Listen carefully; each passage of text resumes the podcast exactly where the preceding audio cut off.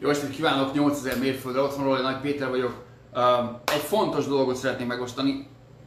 Majdnem minden nap esténként tanulok, olvasok, hallgatom YouTube videók, ez az nézem, és ma egy kicsit betelt a pohár. Tehát van valamit olvastam, és így összeállt bennem a kép, az, az, az azt terjedheti, hogy most itt vagyok. Tehát, amiről van szó, olyan világban élünk, amikor egy Bill Gates, aki nem egy orvos, aki egy számítógépes fickó, ki tud állni és azt tudja mondani, hogy mindenkit be kell oltani egy olyan ö, oltással, ami nincs kipróbálva, aminek nem tudjuk a következményeit, ö, és ez kötelezővé akarja tenni. Egy orvos, nem egy orvos, erről beszél. Ezt a videót látják, interjúkat készítenek vele a tévében, és nagyon nagy publikációt kap.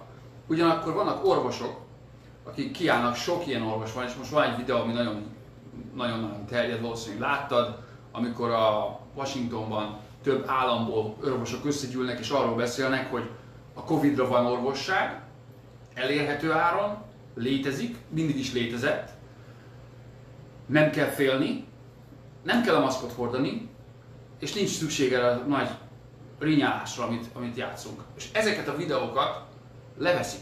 Leveszi a Twitter, leveszi a YouTube, leveszi a Facebook.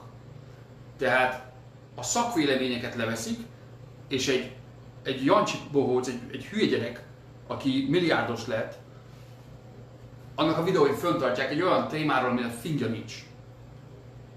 Teljesen más céljai vannak azzal a témával, mint az, hogy gyógyítson embereket. Tehát, hogyha ez nem elég arra, hogy ébresztő emberek, wake up, ébredjünk föl, szivatnak minket, hazudnak egyenesen a szemünkbe, és nem hagyják az igazságot terjedni. Ha ez nem elég valakinek, akkor nem tudom mi. Fogd meg a maszkodat, dobd ki a kukába, hogy legyen a zsebedbe, hogyha valaki nagyon nyugat, akkor föl tud tenni, de nincs rá szükség. Ez lehet, hogy egy rossz példát mutatok, de leszarom. Én soha nem veszek föl maszkot, amíg nem hozza szóba valaki, nincs rajta a maszk.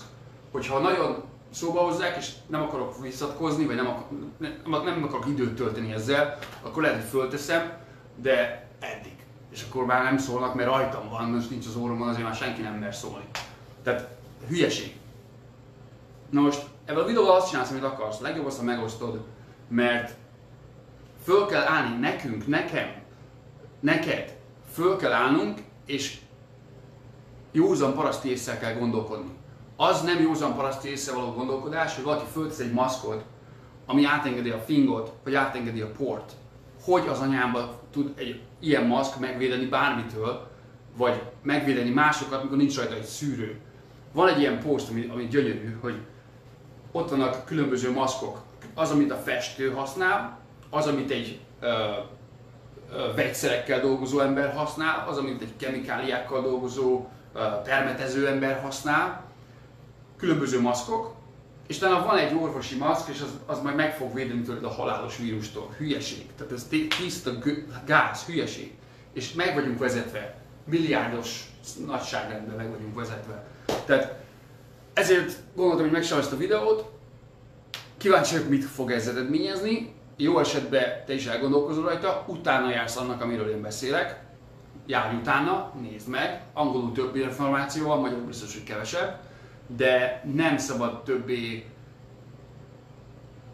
bábuként követni, hogy ja, oké, okay, azt csináljuk, amit mondtak, mert, mert nem, mert semmi logika nincs benne. Hülyeség. Sziasztok!